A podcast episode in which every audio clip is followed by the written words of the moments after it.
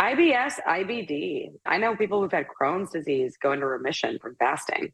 It's happened. Definitely, if you have SIBO, really helpful to start fasting because if you think about SIBO as small intestinal bacterial overgrowth, you starve those bacteria, they're going to die down. And that's one of the reasons why it can be really helpful for reducing overgrowth. If you guys have any kind of digestive issues or IBS or trying to lose weight or just are super stressed out right now, this episode is definitely for you. I have Dr. Molly Maloof on the show today, and she is a physician, medical advisor, and biohacker that focuses specifically on women's health and biochemistry. Because biohacking for women is a lot different than for men. She is the author of The Spark Factor, which is the ultimate guide on how to supercharge your energy, become resilient, and feel better than ever through specific ways of female biohacking. In today's episode, we cover how stress and high cortisol causes weight gain and how that could be hindering your health goals, how intermittent fasting can help those with IBS, IBD, Crohn's, and other types of autoimmune issues, why human connection is a non negotiable, and how even massages can help improve your mood. We also talk about who should be fasting, why low carb is beneficial, metabolism, burnout, setting boundaries for your health, and so much more. Guys, this episode was fire. This is just the tip of the iceberg, and I can't wait for you all to hear this entire episode. You don't want to miss a minute. You know, you're listening to the Digest This podcast, and I'm your host, Bethany Cameron. Let's get into it. There's a new ingredient on the market proven to be just as effective as fluoride and completely non toxic. We all know how fluoride can affect our health, and research continues to evolve. According to the International Association of Oral Medicine and Toxicology, fluoride can contribute to acne and other skin conditions, high blood pressure, thyroid dysfunction, TMJ, and even neurological problems. And acute high level exposure to fluoride can lead to abdominal pain, nausea, vomiting, and even muscle spasms. Thankfully, this new fluoride replacement ingredient is just as effective for dental hygiene and much safer. You guys, this new ingredient is called hydroxyapatite, and it's the active ingredient used in Bite toothpaste non toxic bits. Unlike fluoride, hydroxyapatite works by remineralizing enamel from within, reaching the innermost part of a dental cavity, and it binds to plaque and harmful bacteria in our mouth. So, if you're brushing your teeth daily, and I hope you are, that's a lot of exposure to chemicals that could potentially accumulate and take a toll on your health. So, if you're brushing your teeth anyways, why not switch to a cleaner, more sustainable brand like Bite? Bite toothpaste bits have been in my household for over a year, and my husband and I love using their fluoride free tablets for our oral health. I even love their mouthwash tablets that are so convenient to travel with or just keep in your purse for a quick mouth refresher. For the mouthwash, you just bite down on a tablet with a bit of water, then swish it around in your mouth. You can even do this in your car. It's perfect on the go. And for the toothpaste bits, I typically take two at a time and chew them up in my mouth wet my toothbrush, then start brushing. Bite also has a natural teeth whitening kit. So, if you've been looking for a natural toothpaste without the paste, try Bite toothpaste tablets, which come in glass jars to help reduce plastic waste. Experience what I, my husband, and so many others are obsessed with. And right now, Bite is offering my listeners 20% off your first order.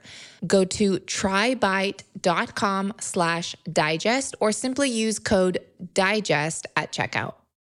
Do you want free Coconut Cults? I am giving away two large jars of Coconut Cult's original chocolate flavor and their limited edition strawberry lemonade flavor to two of my podcast listeners for the month of September. This is $80 worth of organic, vegan, dairy free coconut yogurt with living probiotic cultures you can literally feel working right when it hits your tongue all the way down into your belly. You can't get this limited edition flavor in stores, and you have to be a Coconut Cult member to even get their limited flavors unless you enter to win. All you have to do is rate and review this podcast to enter. That's it. So be sure to leave your Instagram handle in your review because that is how I will be reaching out to both winners. So again, if you want $80 worth of Coconut Cult's probiotic vegan yogurt in chocolate and their limited edition flavor, strawberry lemonade, just give this show a five star rating and review. Good luck. Thank you so much, Dr. Molly, for coming on the show today, where it's a pleasure to have you. Thanks for having me. Yeah, so I really like to start my podcast just I'd like to dive in head first and just go like right into it. So, first of all, you are an expert in several things. One is biohacking. Biohacking for women specifically because when people think of biohacking, it's not really said that there's certain things that men can follow and that women can follow. So, can you explain as most of my listeners are women, why women should biohack differently. What I noticed with women was that you meet these women who are struggling with weight loss and they're doing weightlifting, HIIT training, sauna, cold plunge. They're like, I'm doing everything I can. They're like, calorie restriction, exercise. And they're like, I'm eating right, I'm eating less, I'm exercising more, and I'm not losing weight. And then they're like, I tried ketosis, I tried fasting. And, and the thing is, that's not that these things don't work for women. It's that the doses that men are doing for these do not translate well to women's bodies. So it's the dose is really the poison when it comes to this stuff. Like you can really optimize health through all of these different modalities. But if you overdo them in a stressed body and a stressed mind, you're just going to overflow the stress cup. And women in particular seem to have less resilience to too many biohacking stressors, too many hormetic stressors. So it's not that they don't work, because actually they do work. You just can't overdo them. You can't do hours of HIIT training a week. These women that are going to classes and burning 700 calories in a HIIT session like four times a week. It's crazy. There's women who are working out in, in the gym and lifting weights seven days a week. There's women who are um, eating, basically not eating enough to justify how much they're exercising. And what they're doing is getting relative energy deficiency of sport and they're getting hormone dysfunction. It's really about learning to use these different biohacking interventions as important tools in the toolbox for optimizing health, but not overloading your body's system so that you end up so stressed that you end up with weight gain because of cortisol excess. So cortisol is really the enemy here when it comes to um, biohacking. If you're overdoing all of these different interventions and in the in the setting of high stress states, you are going to break the system. And I know this because I've done it to myself. And part, part of the reason I wrote this book is because I was like literally at one point in my life doing HIIT training, doing weight training, doing yoga, and going through an incredibly stressful period. And the, the fasting I was doing just stopped working the low carb eating just stopped working. I started gaining weight and I'd been losing weight for a few months. And then there was just this, I hit a wall. And what you learn is that women who overdo biohacking will eventually lead, they'll eventually get high cortisol states. And thus, and those cortisol, high cortisol states stay around for too long, then you will end up with low cortisol and then you're burned out. And so what I've learned, especially when it comes to women that are struggling with weight loss, you really have to look at your emotional state while you're trying to do all of these interventions. Because if you have a really stressed out emotional life that you're not really dealing with your feelings and you think that the weight gain is from your lifestyle, sometimes it can be from the way that you're thinking about your, your life. Sometimes it can, it can be about the fact that you're just perseverating on, I can't lose weight. And it's literally causing extra stress on your system. And so oftentimes those are the women you have to tell to start doing less. And that's when their weight starts to come off, is when they actually like start exercising less, start doing more recovery, start getting more recovery practices in, start getting more meditation and spending more time with family and friends, and even eating more consistently, especially if fasting and ketosis hasn't been working. That's actually when you want to just get into a really consistent rhythm of, of meal planning. And don't get me wrong, I do use wet fasting still, and I do eat low carb, but I'm way less intense about it than I was in the past. Now, if I had diabetes or prediabetes, I would be a lot more strict with fasting. I would actually probably employ it more. But I don't have those anymore. And so another big thing you have to think about is like, what's your baseline metabolic status? What's your baseline metabolic health? And so somebody who's sedentary and obese is actually going to do great with fasting because it's basically an exercise mimetic. It's it's very similar to what exercise does to the body. So it's a great tool if you actually just don't move your body at all. Learning how to fast is, in, is something I teach women in my book. It's a great tool in the toolbox. But if you're like an athlete who's exercising consistently and you start fasting a lot and you're already not eating enough, you're actually going to degrade your performance. So learning all this stuff is really not always straightforward and intuitive, which is why I wrote a book on the topic. So I can really try to teach women that like there's a lot you can do to biohack, but don't overdo it don't overload the system. Don't overextend yourself because that's going to lead to problems down the road. Yeah, and you speak all about this in your book, The Spark Factor, which everyone should get a copy of, by the way. And there's so many follow up questions that I just have for you right now. So, fasting, you're definitely a proponent of that for women, but definitely it, for older women versus younger women in particular. Like, oh, interesting. Okay. Yeah. So, women who are going through perimenopause and menopause are going to see estrogen declines. And if you don't start employing some form of metabolic training, you will actually, it's really not uncommon to end up with insulin resistance. But someone who's young, healthy, and super active exercise wise, getting a lot of the same benefits of fasting. So I wouldn't recommend a lot of fasting for someone who is trying to get pregnant or is not with, if you don't have PCOS, if you don't have, um, if you, and especially if you have an eating disorder, a history of an eating disorder, I really wouldn't recommend a lot of fasting. So you have to be careful with who you recommend it to. But I've seen a lot of women change their lives but also it can dysregulate your eating patterns. So you have to be really careful. Sure. And when we're talking about fasting, we're talking about intermittent fasting, not like fasting oh, for I, a day still, or I still believe in extended fasting. I think like a 24 hour fast once in a while and even a 3-day fast once in a while can be fantastic for health. But the problem is like when you do something like what I did once, which was fasting every other day, in a young fertile female, that is actually really that's going to backfire long term because that's going to lead to too much cortisol, as you can find out the hard way. Mm, yeah, and you had mentioned too that you were pre-diabetic. Is that correct? I wasn't fully pre-diabetic. I was on the borderline, so I was like basically on the edge of it. And if I had continued down the path I was on, I would have ended up there.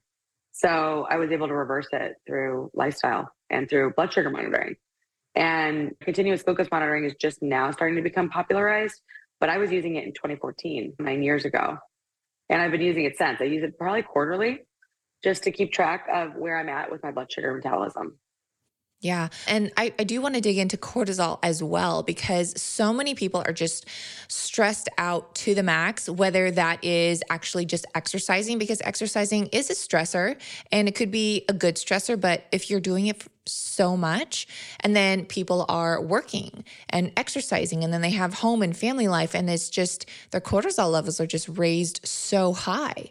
What tips can you give for someone that feels, like they're constantly in a fight or flight mode? If you're in, constantly in a fight or flight mode, you're under a significant amount of stress. And you probably have to really approach this from a bunch of different directions. So, first and foremost, what's going on in your life? Are you conscious and aware of your biggest sources of stress? And so that's the first question is where is your stress coming from?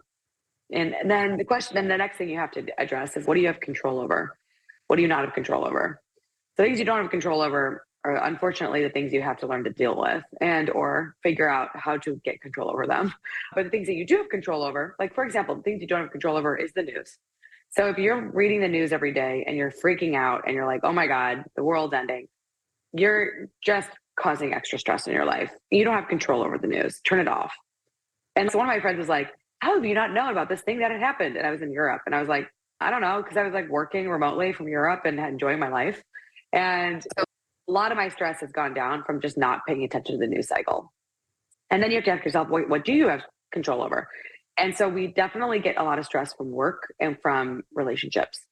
Now, if you're lucky, you can work through the inner world, which is basically a reflect, reflected to you in the outer world. And so if your outer world is full of chaos, for example, there are people in my life that when they come to me, it's just always stress and it's always chaos. And I'm just like, I've recently decided just to create bigger boundaries. and just decide that I don't want that energy in my life. And I'll tell them that. Look, I don't want this energy in my field. And so what you're feeling is not eggshells. What you're feeling is me putting my boundaries up. And I think a lot of women struggle with boundaries. Even I have struggled with boundaries. And it's something you have to learn and you have to practice exerting your boundaries. And it doesn't make you a bitch and it doesn't make you a bad person. It makes you a human that needs to actually can actually manage her energy. And I do not have energy for people that try to create chaos in my life. I just don't I don't allow space for them anymore because I, I don't need to. I've got enough going on in my life to deal with. And then also recognizing your relationship to yourself is really important. So meditation, I meditated for a few minutes today. I'm going to try to do another meditation session this afternoon. But basically like meditation is what creates space between perception and reaction. And so the more that you can meditate and the more that you can employ that technique, you know, whatever different technique you use, the more that you are able to actually have a handle on stress and not feeling so much of the effects of stress. You can just observe that more. Recovery practices are really important and uh, actually changing your exercise regimen when you're under the most stress, really focusing on things like yoga and walking and just recovering from this, whatever it is you're dealing with and being incredibly compassionate to yourself. And then also, I bring in all the adaptogens, like adaptogens and stress mediating supplements are really key because we co evolved with plants, and a lot of these adaptogens are designed to help you actually mitigate the stress response. So things like rhodiola, ashwagandha, shilajit, turmeric, um, holy basil is one of my favorites. There's like ones from every single culture in the world medicinal mushrooms are great options. And so just bringing in those adaptogenic herbs. I even love hops extract and moving away from coping with stress with alcohol or drugs and using things like I love hop water. I love microdosing here and there, like marijuana, for example. Microdosing is like something I will use under higher stress times. I don't use a lot of marijuana, but like maybe one milligram at a time in like an edible, um, which is probably the lowest dose you can buy but I'm really about moving towards really healthy and sustainable ways of managing stress instead of unsustainable ways, which is like partying and going out and being reckless. A lot of people do that when they're stressed because they don't know how else to manage the energy that they've got going inside their bodies. Spending time with family and friends is really the number one source of stress reduction that I employ. And doing things like sauna, doing things like spend time in nature, just like the basics are really helpful. Yeah, you touched on so many good topics here. And, and, as far as boundaries go, it's so easy for women, especially, to just give. And they have that natural thing in them to just help others and give and always putting themselves last. And that's great, but you can't give unless you fill your own cup up first. And I feel like a lot of women are in that situation right now where they're just burnt out and yeah. they're not taking care of themselves. And so, like you mm-hmm. said, it's not being rude necessarily, it's just t- taking a step back and making bigger boundaries to protect yourself. Otherwise you're not going to you're not going to last long. And also less exercise. And you had mentioned a lot of people may experience even weight loss when they exercise less because it's helping their cortisol levels go down. And i know uh, speaking from experience i really stopped working out pretty intensely back in 2020 and i just i walk now and i'm mean, I don't really go hard at the gym. I don't really go to the gym at all. And mm-hmm. I actually experienced some weight loss because of it. Uh, yeah. I wasn't intentionally trying to lose weight, but I was like, oh, shoot, I should probably start lifting weights again because this well, is not you got to be careful good. muscle loss. Yeah. I can put on muscle fast, but I can also lose it. And so, like a month in Europe, and I went from having this really nice butt I've been working on to losing some of the work that I put in this summer. And so now it's really about also just loving that your body can adapt to different demands. Like I love weight training and I also just got into Pilates and I'm like, you know what, Pilates and swimming and yoga feels a little bit more feminine for me these days and walking and hiking. And so I'm really just, I'm still always going to weight lift and I'm always going to weight train because you really, it's a non negotiable for longevity because your muscles are big, basic power packs. And if you don't build muscle, you start losing it when you hit 40. And so it really is important to eat enough protein and to actually get enough muscle. But that being said, I exercise because it makes me feel good, not because I'm trying to look a certain way. Like I love the way I feels when I'm getting exercise in. And I feel very different when I'm not exercising enough. So for me, it's more of a how do I want to feel versus how do I want to look. Now, don't get me wrong. I certainly look better when I'm weight like when I'm weight training, working out consistently.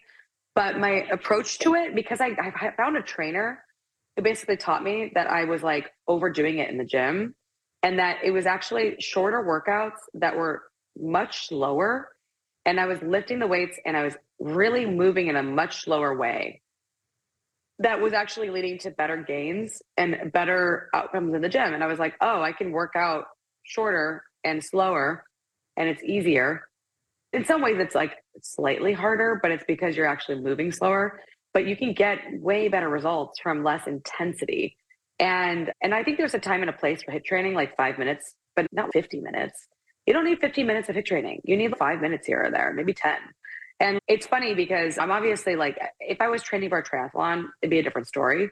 But I'm not training for a triathlon right now. I'm training to just be fit and healthy and look the best I can just having a better relationship to fitness. And, and here's the thing a lot of women are just sedentary. And they're listening to this and they're like, this is not a pass for you to stay sedentary. If you are not moving your body at all, the number one thing you got to start doing is just walking more. But if you are moving your body consistently, then the next thing you got to do is you do need to incorporate certain forms of exercise because you need a strong heart. I'm gonna I'm gonna do some uphill hiking today because I know my heart needs to be built strong. I, I, think it's something that you have to think about. Am I building my body so that's going to last a long time? And you do have to stress the body a bit in order to create a, a response, an adaptive response. But you don't need to stress yourself out around being perfect. You don't have, and like my book does recommend some cardio, some weight training, some flexibility, and some HIIT. But that doesn't mean you have to do all of them all the time. It means that you need to find what works for you. And maybe for a few months, you focus on building your endurance. And maybe for a few months, you start building your strength. And maybe for a few months, you start building flexibility. But just do what makes you feel good and focus on becoming better adapted to different demands. Yeah, those are great tips. And now I want to uh, also talk about the mitochondria just for a second, because now not eating enough can actually disrupt your mitochondria and metabolism, correct? So I have a friend who's anorexic, and she showed me her NutrEval test, and it was literally the it was the worst I've seen it in what's, the world. What's like, a sorry? What is that? is urine organic acid testing. Oh, okay, okay. And it can show you your Krebs cycle, and it can show you all sorts of things. And everything was thrown off in this woman. Every single system was down, and it was like really concerning, honestly. Like I was genuinely like, if you do not get help, you are not going to survive. Like it was super sad, and thing that sucks about anorexia is it does kill people. It's like one of the most deadly diseases to get. It's super terrible. But I know people who've healed from it. I do. I know people who just decided one day they weren't going to be anorexic. They were going to change. And they just got the will of God in them and they did it. So it can be done, but it's it takes a lot of internal drive and, and commitment to, to, to change. And that's not easy to do. Yeah. And so for those that may not be necessarily anorexic or having eating disorder, but they're just not eating enough, how does that actually slow down their metabolism? Your body basically, when you are not eating enough, says, okay, there's not enough food in the environment. So I'm going to turn down the thermostat and turn down the thyroid hormone and basically adapt to not having enough food. And so the beauty of the body, especially a female body, is that it's able to adapt to lower food supplies to actually keep the tribe alive, to feed the children, which is cool, but not cool if you end up with thyroid dysfunction. I see thyroid dysfunction in, in lots of people, men and women, super, super common in people who are very high stress and generally don't take as good care of themselves as they should. It's just, it's also inevitable with aging that people are going to start seeing thyroid typically go down eh, after you hit 30 to 40, you start seeing a shift in your thyroid hormones. I do see a lot of people go on thyroid medicine just because of age, but it certainly seems like one of the things that a lot of people don't realize is an area of optimization. And a lot of people don't realize they have subclinical hypothyroidism. And so their doctors will just say, your thyroid's in the normal range, it's no big deal. But it's not, maybe not being the, maybe it's not in the optimal range. And a tiny bit of thyroid hormone can actually really boost a person's metabolism. But again, you have to talk to your doctor about that and find out if it's if you're a candidate and ideally a functional doctor or naturopath.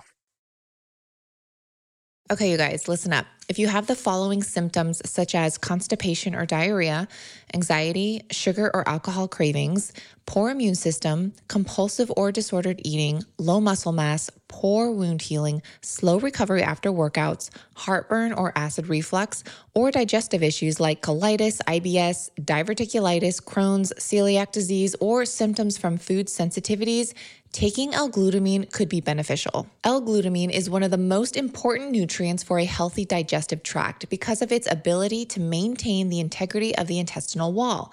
This amino acid, which is the most abundant amino acid in our body, helps heal all human tissues, especially those irritated tissues in the digestive tract.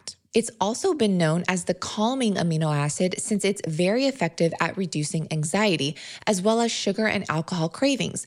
Even progressive addiction treatment centers will use it to help reduce cravings. Plus, get this, you guys. In a 2011 study published in the Yonsei Medical Journal, found that glutamine supports the immune system and it's especially beneficial for patients in the hospital and those fighting viruses or overwhelming infections. Your entire immune system is protected from the toxic environment by your gut barrier.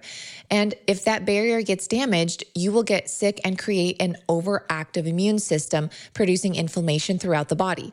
Thankfully, a damaged gut lining can be reversed and can be accomplished by getting enough gut healing nutrients such as L glutamine. Clinically, medical professionals have found this to be true with their clients, and I myself have experienced the benefits. That's why I created my very own L glutamine powder under Bethany's Pantry. This powder is pure without any additives, fillers, flavorings, gums, or unnecessary ingredients. The ingredients are literally just one L glutamine. It's vegan, paleo, keto, and tasteless. So you can literally just add it to a glass of water, stir for five seconds, and sip without tasting anything. This amino acid also works well in smoothies, mixed in yogurt. I've even added it to my guacamole. It dissolves instantly and you can't even tell it's there. And your body will thank you from all the benefits you're giving it to fully heal in the area you need healing or just boosting your immune system in prep for the upcoming flu season. Guys, I am so proud to finally offer a clean L-glutamine powder I can fully recommend. If you want a bag, just go to nuzest-usa.com slash Bethany's Pantry, where you'll find this plus all my other Bethany's Pantry items. Again, go to nuzest-usa.com slash Bethany's Pantry. That's N-U-Z-E-S-T dash USA.com slash Bethany's Pantry. I'll also leave that link in today's show notes. If you're not subscribed to my newsletters, they come out every Friday and they're called Friday Finds. This is information that only my subscribers get in their inbox. I share stuff like non toxic air fryers and kitchen appliances, new food finds, product recalls, food news, and food products that aren't even on the market yet. But I've got the scoop. This is not published anywhere else and cannot be found on my blog. So be sure you're in the know and subscribe to my weekly newsletters by going to lilsipper.com slash subscribe and enter your email. That's all you have to do. Go to L-I-L-S-I-P-E-R dot com forward slash subscribe to get exclusive information on everything food. That's something too that people want to be careful of is when you intermittent fast or fasting in general, that can alter your metabolism maybe one way or another. So you really want to be careful when you do that. And do you have any recommendations for people that may want to maybe dip their toes into intermittent fasting, never done it before, what would you tell those people? I would say that if you're just starting to fast, the question you have to ask yourself is why am I doing this? And if you're doing it for optimal metabolic health, you want to get a fasting glucose to begin and a fasting insulin. And you want to look, where's your baseline? So if you're fasting insulin 10 or 15 and your fasting glucose is like 100, 95, you definitely are going to benefit from fasting. But if your fasting glucose is like 70 and your fasting insulin is two or three or four, you need to probably look at your lifestyle and ask yourself, do I really need to be fasting? Because this actually it may not benefit you. Like you're already pretty metabolically well.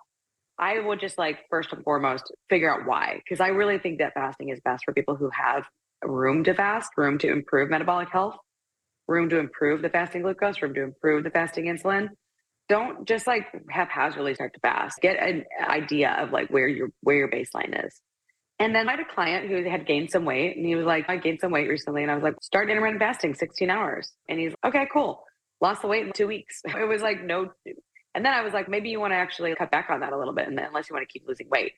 So this was a man, of course. But for a woman, you can start with 12 hours and then maybe go to 14. See how you feel at 14. And then if you're doing well at 14, you go to 16. But always monitoring how you feel emotionally and if there's ever a point where you start getting really ravenously hungry and you're like, wait, maybe going down too low, then you need to ask yourself, okay, maybe I want to maybe I to scoop back to 14 hours. But there's no real reason to like always be fasting unless you feel like you're gonna unless you feel like this is a lifestyle that's working for you and you feel really great about it. I go, I typically do around 12 to 14 hours, and then sometimes I'll go 14 to 16 hours, and then sometimes I'll do 24 hours, like when I'm traveling and I'm overdue for a longer fast, but I'll do that sometime when I am not about to launch a company.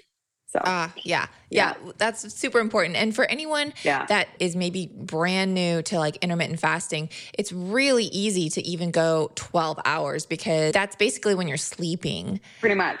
So if you stop eating at, let's say, 7 p.m., by 7 a.m., you can have something to eat. And for a lot of people, fasting necessarily doesn't mean eating less calories because you can take in the same there's actually been studies on this. So you can take in the same amount of calories just in a different time period. And people have seen just great results not just yeah. with weight yeah not not just with weight. What you're doing is you're inc- you're doing what's called flipping the metabolic switch. And when you flip the metabolic switch and you move from carb to fat metabolism you're training the body to be able to shift gear shift.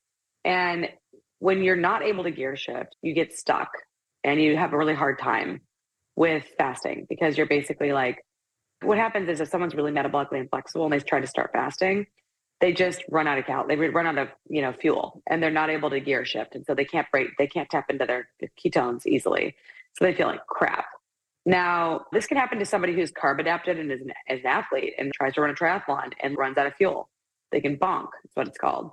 So, training your metabolism to metabolize fat can take a few months. So, sometimes I recommend people go into a low carb diet for a while just to get your body more fat adapted. Even ketosis for a few oh. weeks can be really helpful to get fat adapted. And especially if you're obese and overweight and struggling with metabolic inflexibility, it can take a few months to get fat adapted. So you may have to eat low carb or even keto for like more than a month or two to actually get to that place where you're able to gear shift. And then you have to go and learn how to flip back into carb metabolism. So it can be a real challenge to learn all of this, which is why there are tools that you can try. Things like the Lumen, you can use my code, Dr. Molly, things like a continuous glucose monitor from companies like Levels, things like that can be great tools in the toolbox. You can even buy a ketone monitor and just measure to see if you're burning ketones and it's a really fun kind of thing to learn about your body through through data. Yeah, and for me personally, I know that when I intermittent fast, it gives my digestion a break. So, a lot of people listening have yes. gut issues. And when your body is not constantly working to digest food and break things down, it has the ability and time to heal and rest as opposed to just constantly working. So, for anyone with IBS, definitely maybe check that out. Is that something you would recommend for those? IBS, IBD. I know people who've had Crohn's disease go into remission from fasting. It's happened. It's I've seen it. Definitely if you have SIBO, really helpful to start fasting because you basically if you think about SIBO as small intestinal bacterial overgrowth, you starve those bacteria, they're going to die down. And I'm that's one of the reasons why I'm like I don't think I have SIBO right now, but I've had it in the past and it can be really helpful for reducing overgrowth. Yeah, it's amazing. So, for a lot of people, they're not doing it to lose weight necessarily, but they actually feel good and have more energy and yeah. all that stuff. It's amazing. I can personally just focus on something and think clear because I'm not like constantly yeah. digesting food. Totally. I completely get it. And you can get a you get a, a, bit of stress hormone release, which is fun sometimes to get a little bit of extra cortisol. Sorry, a little extra catecholamines like epinephrine, norepinephrine. You're getting like natural Adderall when you're fasting, which can be nice. Wow. But that's another reason to be careful with it because if you are really stressed out, it's not the time to fast. It's like the time to fast is when you're actually stress neutral and you're like in a good place with stress. Because now you're like, okay, there's some room for me to really push it and actually like stress my body a little bit in order to become stronger. Mm-hmm.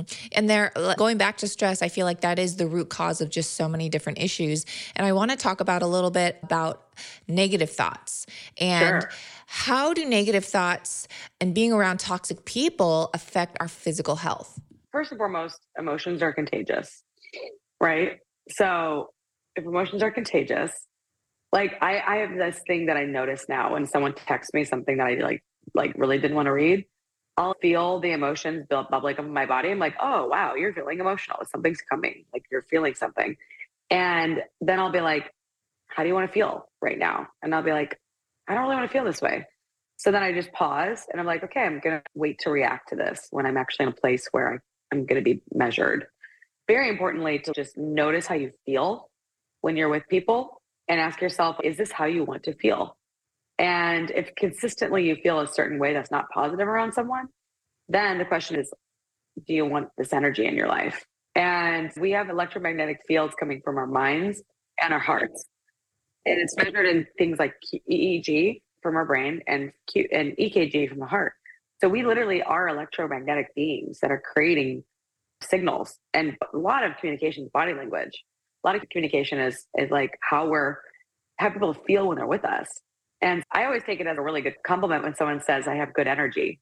Thank you. I've worked hard on that. But also for me, a lot of it is I don't want to call in energy into my life that is negative or aggressive. I'm working on developing balance and harmony. In order to do that, you got to surround yourself with people that are balanced and harmonious, including yourself. So that's the way I see it. Yeah. And when you're just constantly bombarded with negative thoughts, and it could be negative thoughts that you're giving yourself. And it's hard to maybe get out of that rut. So, what kind of advice do you have if someone is just constantly having negative thoughts about themselves, or maybe they're just they're untrue thoughts and they need to get out of that little cycle? So, sometimes I wake up with anxiety in the mornings because I've got stuff going on. Oftentimes, like I first and foremost, women need to track their cycles because it's not uncommon the week before your period to be anxious and really important to know that, oh, this is my pattern that I'm feeling anxious before my period. Another big one is a lot of women have blood sugar dysregulation and they have no idea that that's panic. And they're going up and down the glycemic roller coaster and having mood swings. And it's, hey, get your blood sugar under control. So, first and foremost, you have to ask yourself, is this biological or is this psychological? And there's so many reasons to have biologically sourced mood issues that I don't think enough people are fully aware of how their living is affecting their, their their, reactivity. So there's a great book called Brain Energy by Christopher Palmer, and it's basically suggests that a lot of mental illness is actually mitochondrial in nature. So very importantly, just as important is to, to get your mitochondria in order for optimal health physically is optimal health mentally. But I just also believe in practicing this kind of practice I learned through this guy, Jeffrey Martin, who's a pretty well known uh, meditation teacher and psychologist. And basically, you just say cancel whenever you um, have a negative thought in your head that you don't want to think. So, like, negative thoughts are prayer for things that we don't want to happen. So, like, why would I want to affirm that kind of reality? So, I'm always watching my thoughts in order to create a better reality for myself. And I've seen some really cool things recently. If you're in a, if you're stuck in a rut, then how would what would a main character in your position go do next? Like how would they change the scene of the story? What would be the next activity that they would go do? And I'm just a big believer of using your thoughts to change your reality from the inside out and really like really reflecting on your life and asking yourself, where do I need to change things? If you're seeing consistent patterns of negativity, what is underneath that?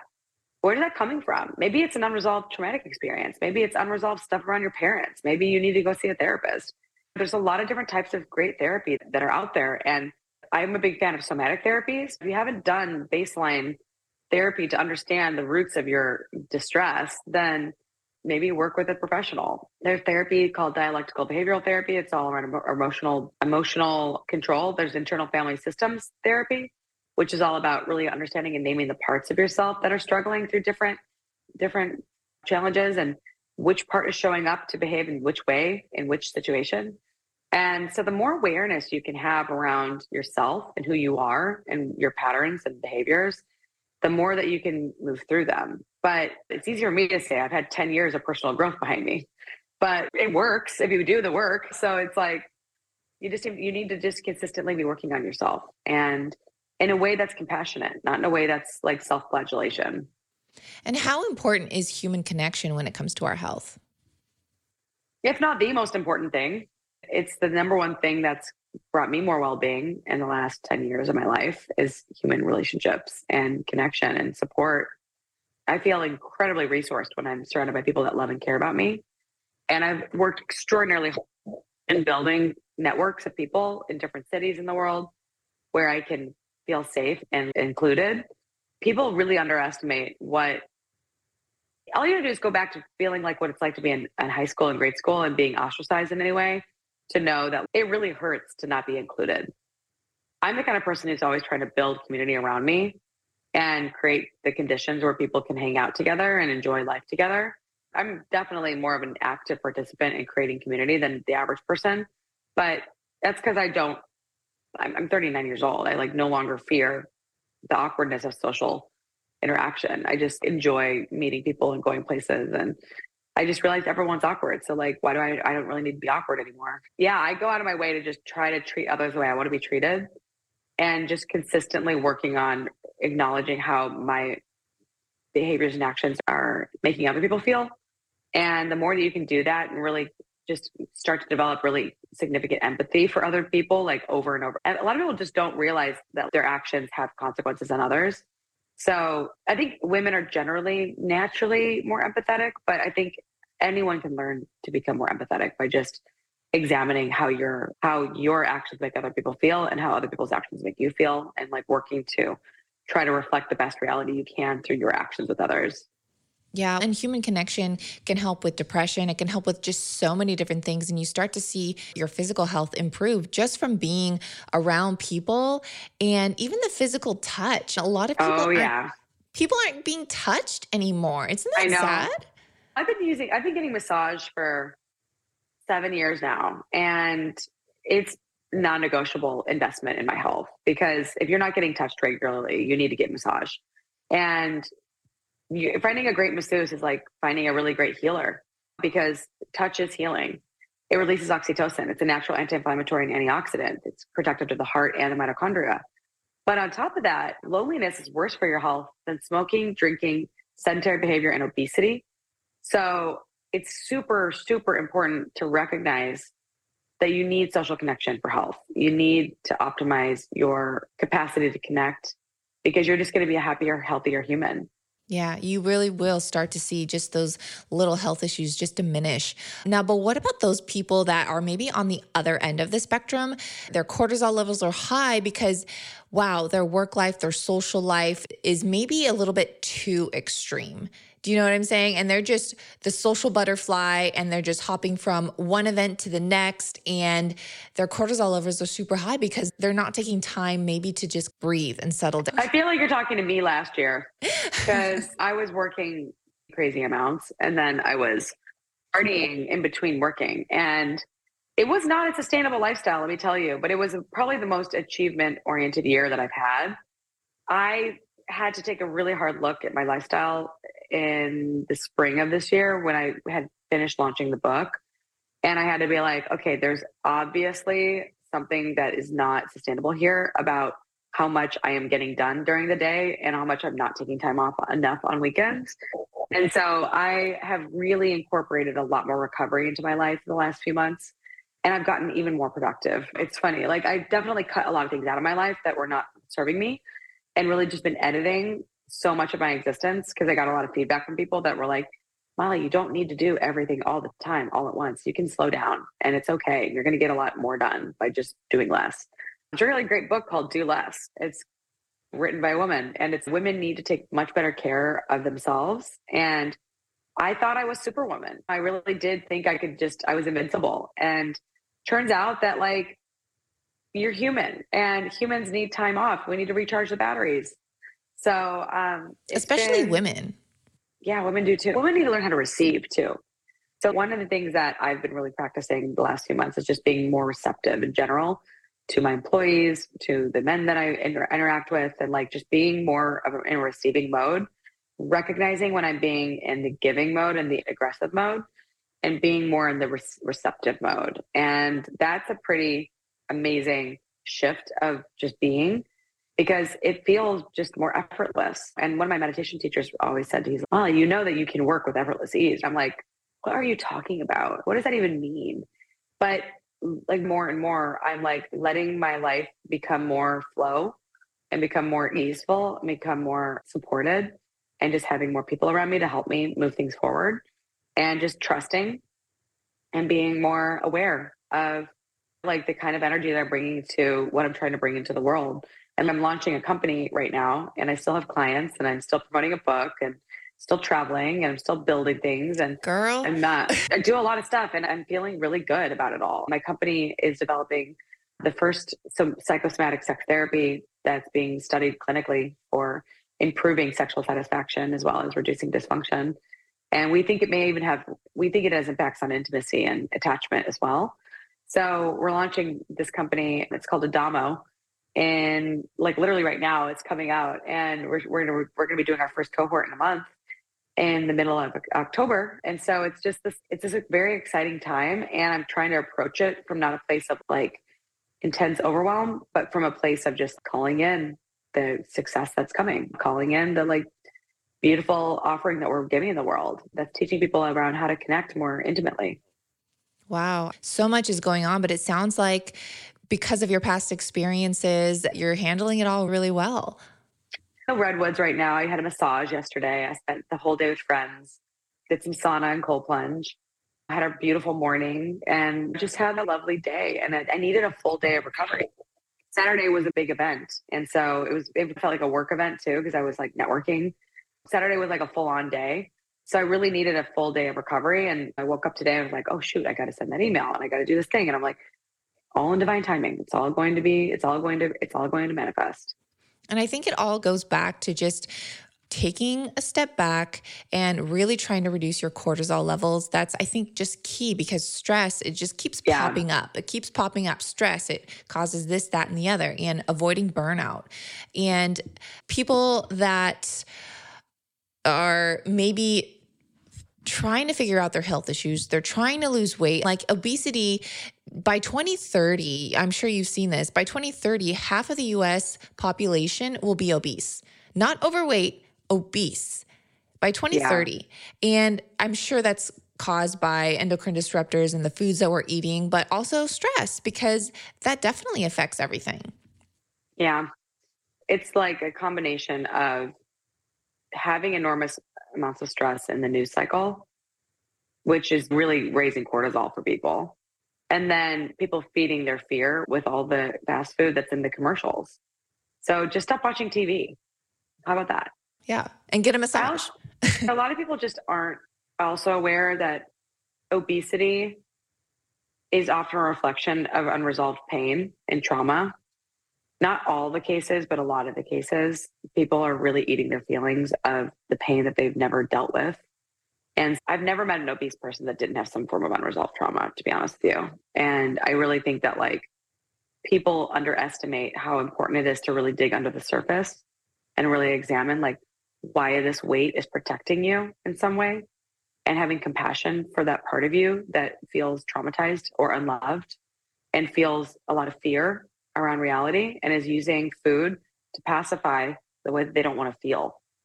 It's the biggest addiction in the country is food. And then there's alcohol and then there's cigarettes and it's they're all addictions and they're all ways of coping with reality. And it doesn't have to be your life. You don't have to suffer like this. But the sad thing is that these young people are getting sicker and sicker, younger and younger, and frankly, more and more overweight. And they're setting themselves up for lives of hormone dysfunction it is really challenging to actually maintain weight loss, but it can be done. But it takes a commitment to a totally different lifestyle and consistency with that commitment. And then you have to learn how to deal with your emotions. Mm, yeah, I do believe that it all does start in the mind. And being addicted to food, it, it's different than having an addiction to like maybe drugs or alcohol because like you need food to survive. You don't need drugs or alcohol to live, right? But you need food. So you still have to have it around you. As opposed yeah. to the alcohol, you can take that out of your life. You can, I'm not saying that's I'm not downplaying right. all these other addictions. Not that's not what I'm saying, but I'm just saying you you need food and it still has to be in your life as opposed to maybe a alcoholic that has recovered and they're like, no, I just don't drink alcohol. People can't say, no, I just don't eat food. Like, yeah. you have to have it. I just don't eat wheat. And I'm like, unfortunately, moving into a place where I don't really need to eat dairy, which sucks because I love dairy so much, but it's not serving me anymore. And and I'm also going back into the state of I just don't eat a lot of sugar. If you just say I don't eat these things, then it's easy. And honestly, like I tell people, just because I don't eat this doesn't mean you can. I'm not here to tell you what you can and cannot eat. If you want to follow my diet and lifestyle, great. That's what works for me. But not everybody is going to eat paleo and low carb. Like that's not what's meant for everybody. But that's what works for me. And um, I find it to be the easiest way to maintain a healthy um, body and healthy mind. But I really enjoy food. And I had some honey yesterday and I really enjoyed it. And I had some, I did eat some goat cheese yesterday, which I, I think goat cheese is probably the only cheese I can probably eat a little bit of right now.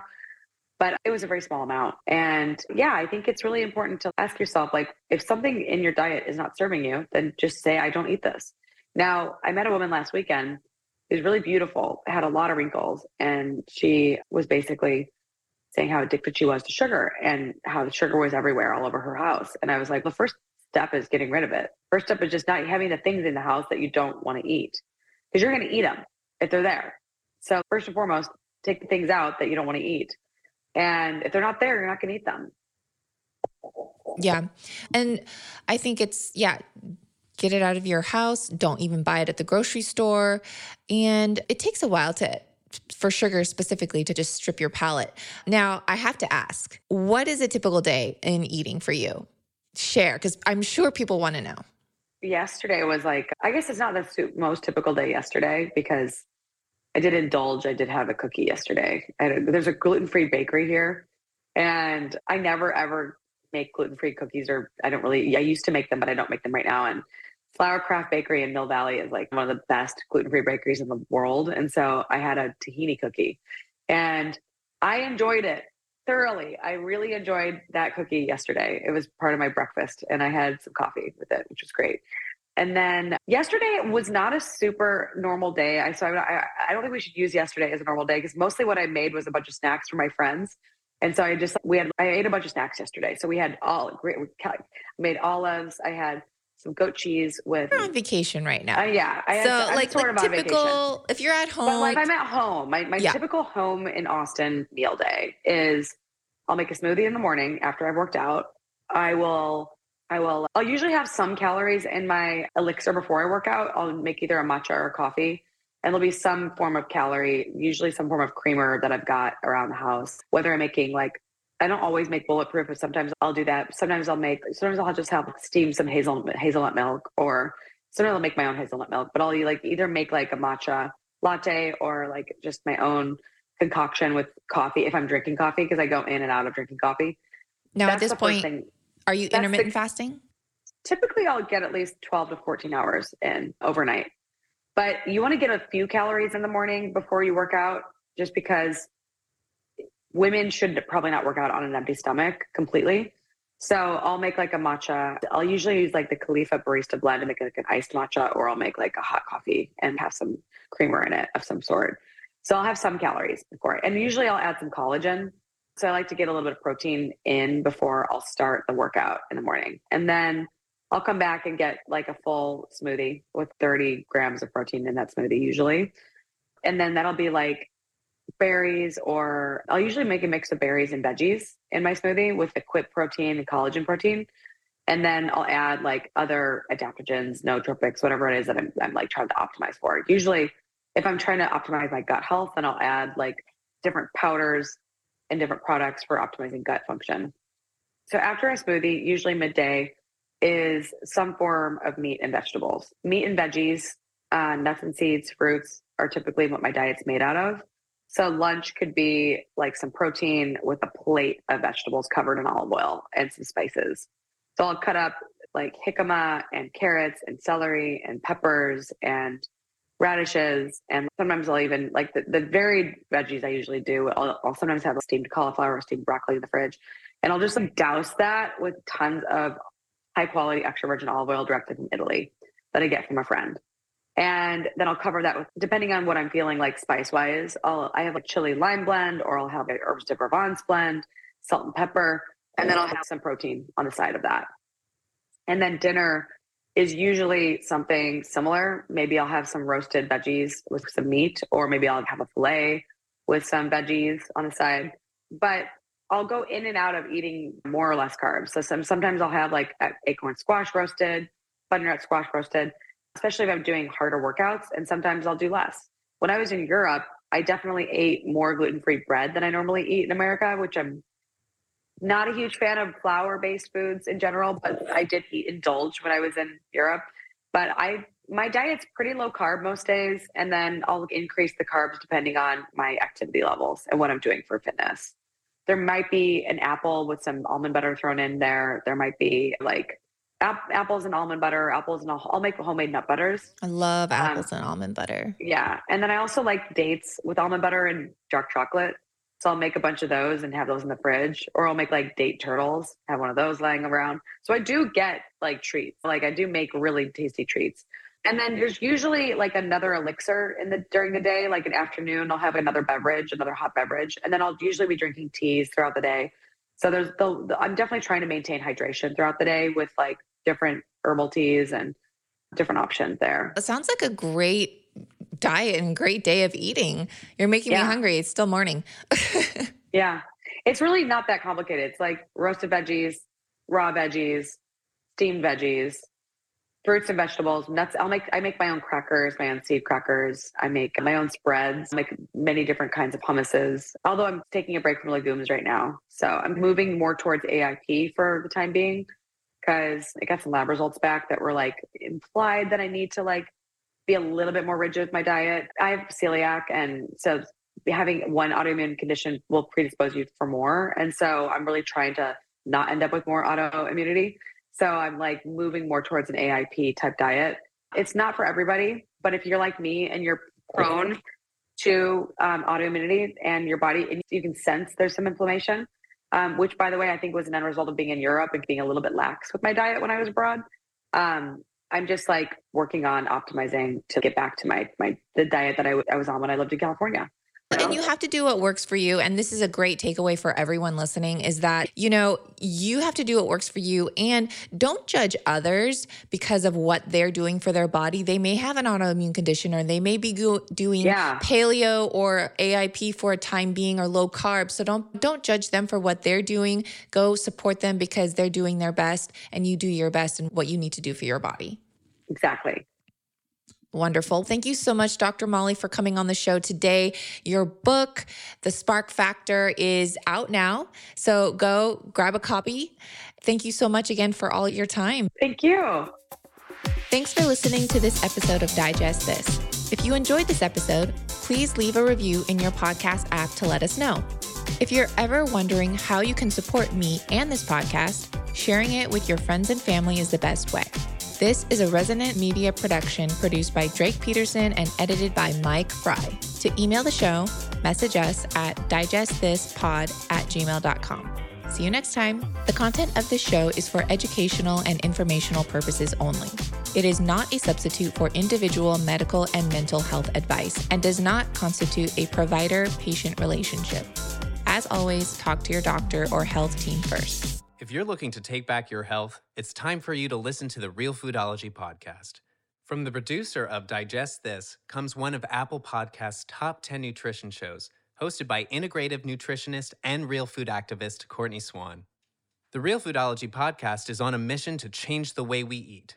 Courtney interviews doctors, food experts, health professionals, and nutrition pioneers to bring you the best info so you can thrive. Somewhere along the way, we lost sight of how impactful our food choices are. But it's never too late to start on the path of better health choices. You'd be so surprised how resilient our bodies are when we start taking care of them. Yes, it's overwhelming, but that's why Courtney's here to help. She breaks it down for you and makes the information more accessible so that you can make more informed decisions in the grocery aisle or restaurant.